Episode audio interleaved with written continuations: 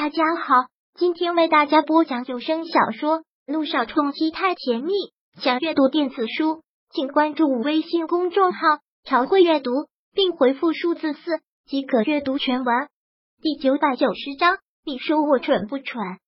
对于萧小言的这句话，君向阳真是感到无奈，忙提醒道：“小言，别胡闹了，他不是来相亲的。”君向阳对萧胜泽冷冷的说了一句。然后就拉着萧小言又走出去，可萧小言却挣扎着反抗着。谁说我不是来相亲的？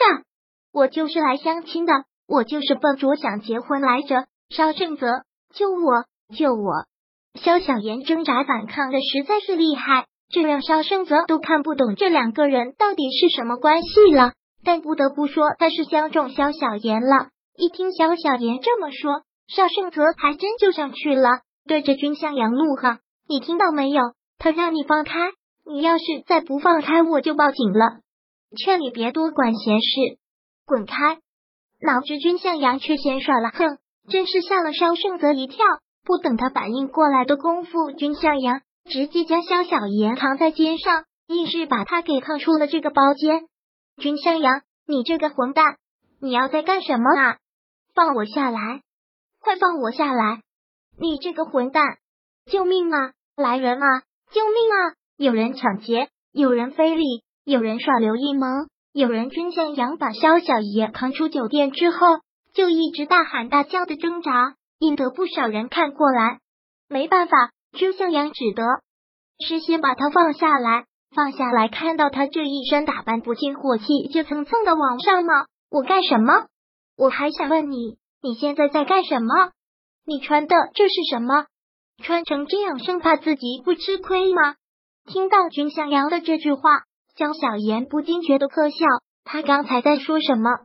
嫌他穿的太暴露，担心他会吃亏的意思。肖小言毫不遮掩的冷冷的一笑，对着君向阳说道：“君医生，你搞不搞笑啊？我穿成什么样，要不要去相亲，关你什么事啊？再说了，我这露的才哪到哪啊？”您就接受不了了？姚诗如还拍过床戏呢，全世界都看见了。那你怎么不去说他啊？你怎么不嫌他？你怎么还喜欢他啊？刚才萧小言说这些话是真真的气不过了，说的好像很关心他一样。其实呢，你刚才说什么？听他刚才说的那句话，君向阳愣住。你说我喜欢姚诗如，他喜欢姚诗如的世君。向阳以为萧小言不知道的，以前也没打算告诉他，现在就更不想让他知道了，因为现在他对姚诗如已经是彻底的死心了。看君向阳这样吃惊的表情，萧小言再次觉得可笑，继而笑容停止，看着他说道：“你喜欢姚诗如的事，你以为我不知道啊？”说到这儿，萧小言就分外觉得自己可笑，觉得委屈，他痴痴的看着君向阳说道。你知道是谁告诉我的吗？君向阳愣住，萧小言很干脆的说道：“姚诗如，你说什么？”听到是姚诗如自己说的，君向阳实在是无法相信自己的耳朵。看他这么吃惊、不愿意相信的样子，萧小言有些轻蔑的一笑：“你以为你温柔善良的诗如天使，不可能自己告诉我这些的是不是？但是你错了，这的确是他自己来告诉我的。”知道他为什么要告诉我吗？因为他想让我帮他拆散我哥和我嫂子。因为他说你很喜欢他，从初中开始到现在，不知道是有多少年了。只要他一天不结婚，你就一天不会死心。但是他想嫁的人却只有我哥，所以他说只要他能嫁给我哥，你死了心，我也就有希望了。他真这么说？听到这些，俊向阳万分的震惊。在萧唐跟他的事情上，他一直都觉得姚诗如很委屈和无辜。认识他这么多年，他也一直认为她是个很温柔、没有攻击力的女孩子。看他这样的震惊，萧小言有些心痛的一笑，问道：“我干嘛要骗你啊？我萧小言就是个白痴，还没有那些脑子想到这一层来诋毁你的天使，来装我自己的清高。不是，小言，我不是这个意思。”看萧小言误会了他的意思，君向阳慌忙的解释，萧小言却不想听了，不管你什么意思，我都不想知道。我只是这个时候突然想起这些，觉得自己特别可笑，特别白痴。你知道我听到这些之后的反应吗？我第一感觉就是他不了解你，因为你压根就不会那样想。我还信誓旦旦的跟人家说，感动我的男人试试看。现在想想，我是多么的愚蠢可笑，多么的厚脸皮啊！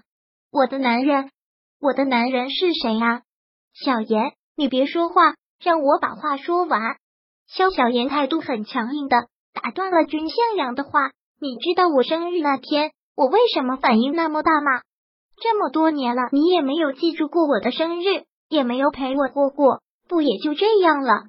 我不哭不闹，我不找你委屈，不找你撒娇，为什么偏偏这次过不去啊？就是因为姚诗如跟我说的那些话，就是因为我知道你喜欢了姚诗如，喜欢了那么多年。你不会懂我那种感觉的。我爱了那么多年，追了那么多年的男人，突然有一天，一个女人跑来告诉我，你喜欢了那么多年的一个男人，其实那么多年前一直喜欢的人是我，什么感觉啊？